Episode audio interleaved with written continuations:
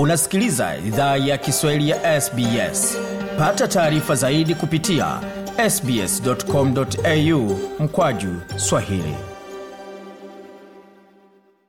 Tungependa kuwashukuru wamiliki wa jadi wa ardhi tunaofanyia matangazo yetu. Kuanzia leo idhaa ya kiswahili inatoa heshima zake kwa kamareg watu wa taifa la kulinga kwa wazee wao wa sasa na wa zamani. Pia kuanzia leo kuna wakubali wa aboriginal na torres strait islander ambao ni wamiliki wa jadi kutoka ardhi zote unaosikiliza matangazo haya.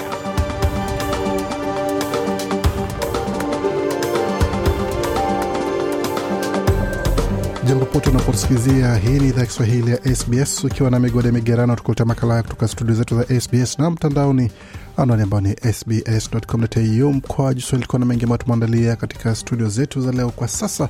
Tupate kionjo cha yale ambayo kwapo mbele tukianzia kwa upande wa vijana ambao wanajiajiri hususan katika sekta ya kutengeza video za harusi video za mziki na hata mapicha. Je ni masaibu gani ambao wanakabiliana nayo wanaposhiriki pamoja na wateja wao kawaida hii kazi yahitaji haraka. Ndio sababu ndio nani kitu kubwa naweza sema changamoto tunapataka. Kila mtu anataka kitu akitoke haraka haraka na inatakikana mtu atulie atumike polepole na akichukua muda sana kwa kutumika kitu yako itatoka vizuri. Lakini akichukua muda kidogo awezi katoka kama vile ingepashwa kuwa kijana heshima hapo heshima video akizungumzia kazi ambayo anafanya za kujiajiri kupitia kipaji chake na kujipa pato pamoja na familia yake hapo. Na katika masuala ya kisiasa nchini kenya hali si hali piga ni kupige kati ya waziri naibu rais na rais mwenyewe. Je naibu rais anasemaji kuhusiana na yale ambayo yanaendelea?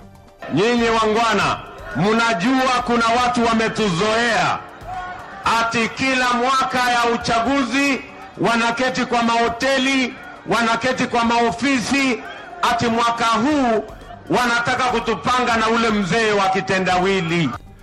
Naibu Rais Daktari William Ruto hapo akirusha cheche za kisiasa katika kampeni nchini Kenya, kampeni ambazo zinaendelea kutokota vuta ni kuvute kati ya bosi na mwajiriwa ukipenda, zikiwa zinafikia kilele ambacho baadhi ya wazee wa jamii wanasema kwamba mipaka imevukwa na watu wajirudie. Lakini kwa hapo basi, kunakuwa na mengi ambayo tunaletea, tukianzia moja kwa moja katika muktasari wa habari, kisha tuletee taarifa zingine ambazo tumewaandalia.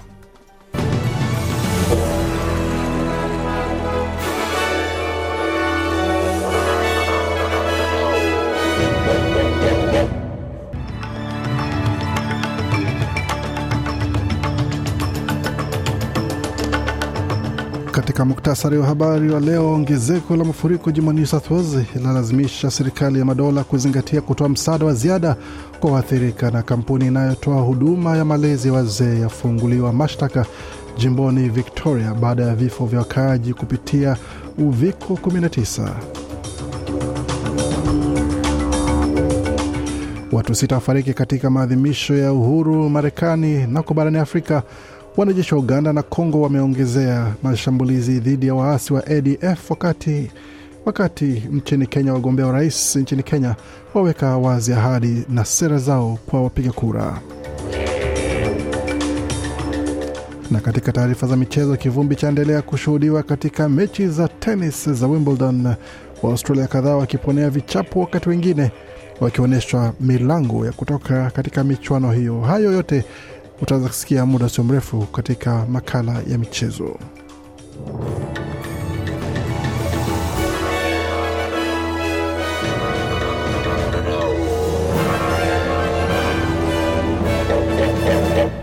Wasikia idhaa Kiswahili ya SBS ukiwa na migode migerano, na hapa ni taarifa kamili ya habari. Miziki ambao umekuwa ukisikia hapo ni katika sehemu ya wiki ya NAIDOC tukiwaenzi wamiliki wa jadi wa Australia. Serikali ya shirikisho inazingatia kutoa malipo ya misaada kwa wakazi wa New South Wales wanaokabiliana na dharura ya mafuriko mabaya wiki hii. Serikali ya jimbo na madola zinatoa malipo ya misaada ya pamoja, ila mazungumzo yameanza kwa uwezekano wa kutoa malipo hayo kwa waathirika wengine. Waziri wa huduma ya dharura Murray Watt wa jimbo la New South Wales amesema kwamba ni hali mbaya, na hata kama maji ya mafuriko yamefikia kilele katika baadhi ya sehemu, kuna uwezekano mvua ya ziada inaweza wasili tena. Um, so I guess in, in summary, uh, the message is that hopefully the worst has passed, but no one knows that for sure. So it is important that people stay listening Waziri watasema kwamba nadhani kwa muktasari ujumbe ni kwamba natumai hali mbaya zaidi imepita, ila hakuna anayejua hilo kwa uhakika. Kwa hiyo ni muhimu watu waendelee kusikiza onyo. Kama umepewa amri ya kuondoka, bila shaka ondoka na usifanye chochote cha kipuuzi kuhusu kuendesha gari katika maji ya mafuriko. Niliona baadhi ya magari ndani ya maji ya mafuriko leo asubuhi, na hatutakiona matukio kama hayo tena. Hata kama wanajeshi 250 wametumwa tayari kutoa msaada dharura ya kitaifa, bado hajatangazwa katika jibu la mafuriko hayo, na bila shaka muda usio mrefu tutaweza kuletea makala maalum kuhusiana na hali hiyo ya mafuriko jimboni New South Wales, ambako hali si hali, watu wakikabiliana na changamoto kubwa sana ya kimazingira na nyumba moja inayotoa huduma ya wazee mjini Melbourne ambako watu 45 walifariki kwa sababu ya uviko 19 imefunguliwa mashtaka na huduma inayochunguza usalama wa kazini, wakati baadhi ya wanachama wa familia husika wanaamini mameneja wa makazi hayo wanastahili fungwa jela. Jana Jumatatu, WorkSafe Victoria ilitangaza kuwa imefungua mashtaka dhidi ya kampuni ya St Basil's Homes for the Aged jimboni Victoria kwa makosa tisa ya sheria ya afya na usalama kazini. Na Mazin Tilex ni mwanachama wa familia ya mkaaji aliyefariki wakati wa mlipuko wa virusi hivyo. Alieleza shirika la habari la ABC kwamba anakaribisha hatua hiyo ya kufungua mashtaka na I just didn't think it would come to this. I was just really, really happy and surprised. Anasema sikudhani itafikia hili. Nilikuwa na furaha na mshangao, na ni muda mrefu sana. Unajua, najua kuna hatua nyingi na utaratibu, ila nina furaha kuwa imetambuliwa kuwa kuna kitu kisicho sahihi kilichotokea, Bitelex alieleza shirika la habari hilo la ABC. Mashtaka hayo yanadai kuwa mnamo Julai mwaka elfu mbili ishirini baada ya makazi hayo kuelezwa kuwa mfanyakazi alipatwa na uviko 19, kampuni ya St ilifeli kutoa mwongozo kwa wafanyakazi wavae vifaa vya kinga binafsi, miongoni mwa hatia zingine ambazo kampuni hiyo imepatwa nayo. Tukielekea moja kwa moja hadi katika pembe la Australia, na jamii moja ya kisiwa katika eneo la East Arnhem Land itafungua makazi yake ya kwanza ya wanawake. Hatua hiyo ni timisho ya kazi iliyodumu kwa mwongo na kundi linaloongozwa na jamii ya watu asili ambao wameamua kukabiliana na unyanyasaji wa nyumbani pamoja na vurugu katika familia. Betina Danga kutoka shirika la Gilmurco Women's Space amesema kwamba wakati lengo ni kusitisha vurugu kabisa, kituo hicho katika kisiwa cha Elco ni hatua muhimu ya kwanza na I decided I can't be putting myself or my kids. amesema nimeamua siwezi jiweka pamoja na watoto wangu katika hali hiyo na ya hatari, na ndio wakati nilipoamua kutoa ushawishi kupata nafasi hiyo salama. Kulingana na data mpya kutoka ofisi ya takwimu ya Australia almaarufu ABS, wilaya ya kaskazini imeshuhudia ongezeko la asilimia 27 katika kesi za vurugu ya nyumbani na kifamilia katika mwaka 2020 ambazo zilikuwa ni kesi 5131 kulinganisha na takwimu za mwaka 2019 ambapo kesi zilikuwa ni 4030 na katika taarifa zingine, benki ya hifadhi ya Australia imeongeza kiwango cha hela taslim mapema mchana wa leo kwa kiwango cha asilimia moja nukta thelathini na tano kutoka asili, ambayo ilikuwa ni sufuri na nukta themanini na tano. Wamiliki wa nyumba wanajiandaa kuweza kushuhudia ongezeko la viwango vya riba ambavyo vitakuwa ni katika wakati wa hali ya juu ya mfumuko wa bei, hali ambayo bila shaka itatoa matatizo kubwa na changamoto kubwa sana miongoni mwa familia. Na tukiendelea taarifa zingine tumeandalia kimataifa, mauaji ya watu sita yaliyofanywa na mtu aliyejihami kwa bunduki huko Chicago, Marekani Jumatatu yametilia kiwingu maadhimisho ya siku ya uhuru yanayofanyika kote nchini humo. Tukio hilo limejiri katika wakati ambapo nchi hiyo tayari iko kwenye tafrani ya maamuzi ya mahakama ya juu kuhusiana na uvyaji mimba na umiliki wa bunduki na pia jaribio la mapinduzi la Januari 6 katika majengo ya bunge.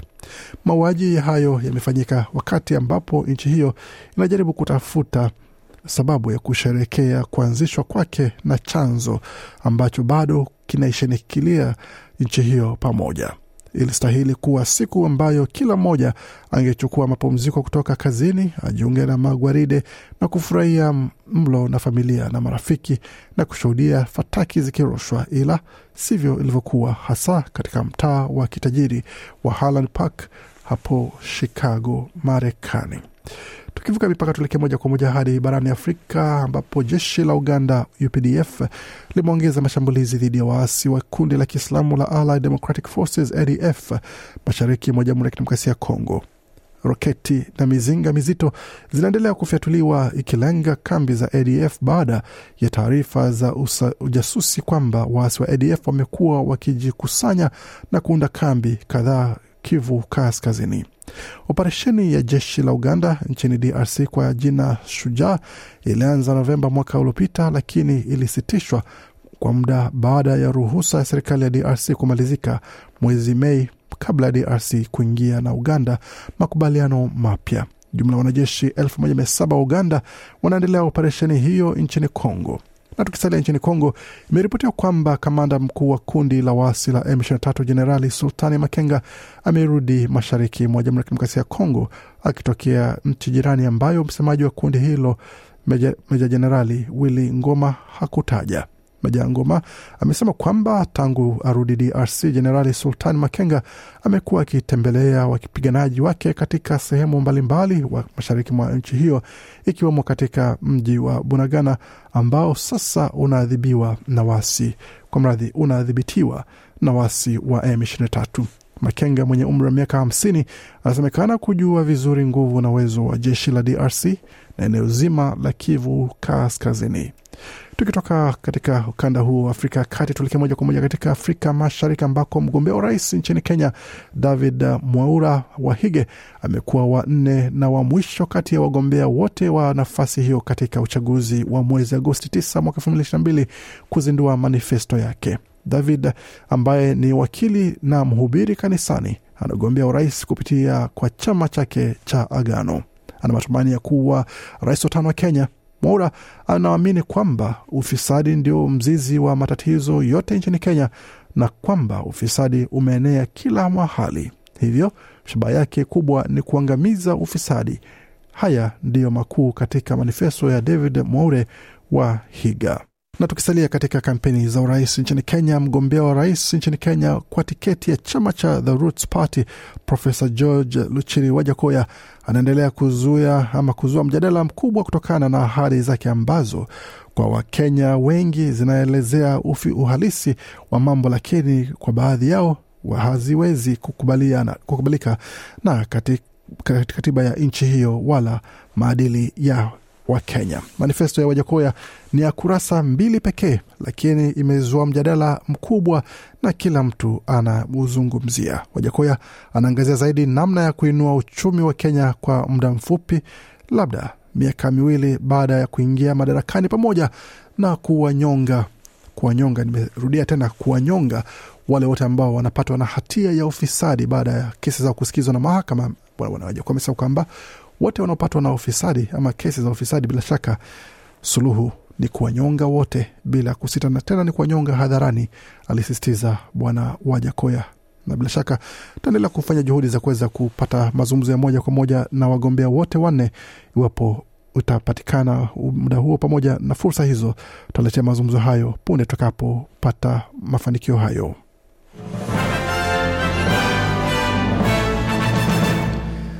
Waendelea kuisikia idhaa Kiswahili ya SBS ukiwa na migode migerano. Na kwa sasa tuelekea moja kwa moja katika masuala ya michezo, tukielekea moja kwa moja katika ulimwengu ama mchezo wa Wimbledon na mchezo wa tenis, mashindano ya Wimbledon kule Uingereza, London, ambako mchezaji wa Australia nambari moja kwa upande wa wachezaji wa kike Ayla Tomljanovic amefika robo fainali, hatua ya robo fainali kwa mwaka wa pili mtawalio kule Wimbledon. Mwaka jana Bi Tomljanovic aliingia katika robo fainali kwa mara ya kwanza na ameweza kupata ushindi mwaka huu dhidi ya mchezaji Alize Cornet wa Ufaransa ambaye alimcharaza katika seti zikiwa ni mbili.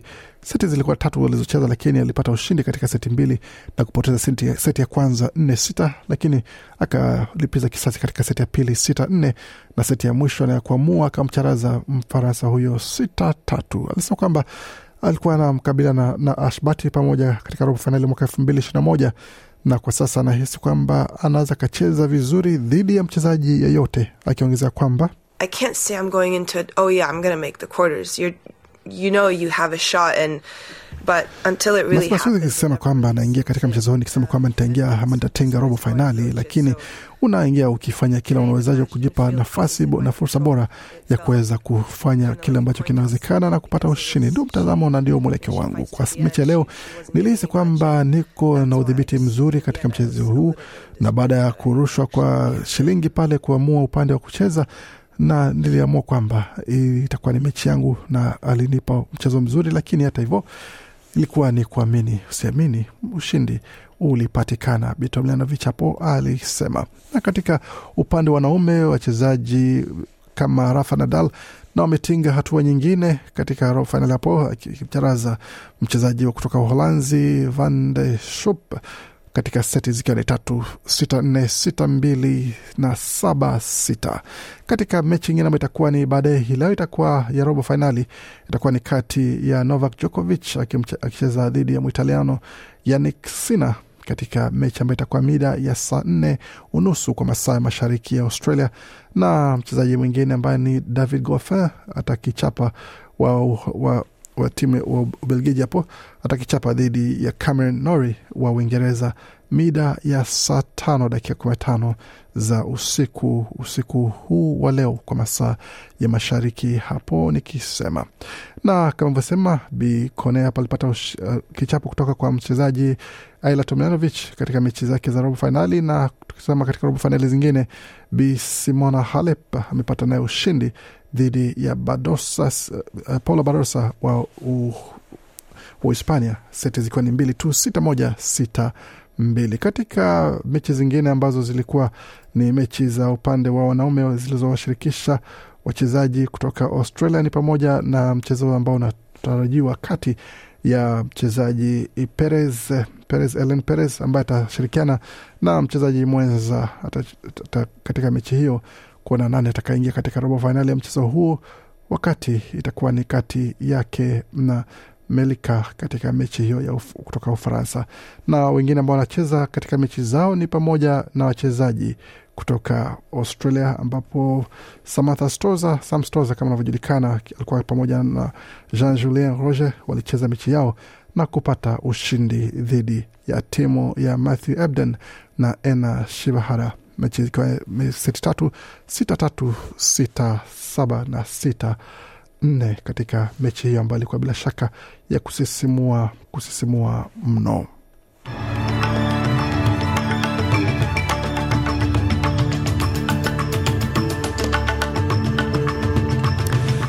Nam, kwa sasa tutazame hali ilivyo katika masuala ya fedha, ubadilishaji wa fedha, ambapo dola moja ya Marekani sawa dola moja na senti na dola moja na senti 46 za Australia, wakati dola moja Australia ni sawa na faranga 1386 za Burundi, dola moja ikiwa ni sawa na faranga 1364 na senti 63 za Jamhuri ya Kidemokrasia ya Kongo, wakati dola moja Australia ni sawa na faranga 697 za Rwanda, dola moja Australia ikiwa na, na thamani ya shilingi 2560 za Uganda, wakati dola moja Australia sawa na shilingi 80 na 47 za Kenya, na dola moja ya Australia ni sawa na shilingi 1590 za Jamhuri ya Tanzania. Katika utabiri wa hali ya hewa, tukianzia mjini Adelaide ambapo kwa sasa nyuzi joto pale ni 12.8 wakati mjini Brisbane ni 12.8 na uwezekano wa mvua pale, wakati Canberra hali ni nyuzi joto pale ni 9.7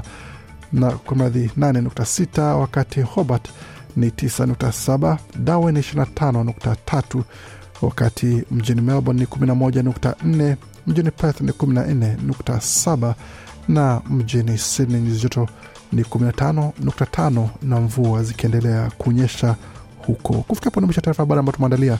Bakia nasi kwa makala mengine anakuja kutoka studio zetu za SBS.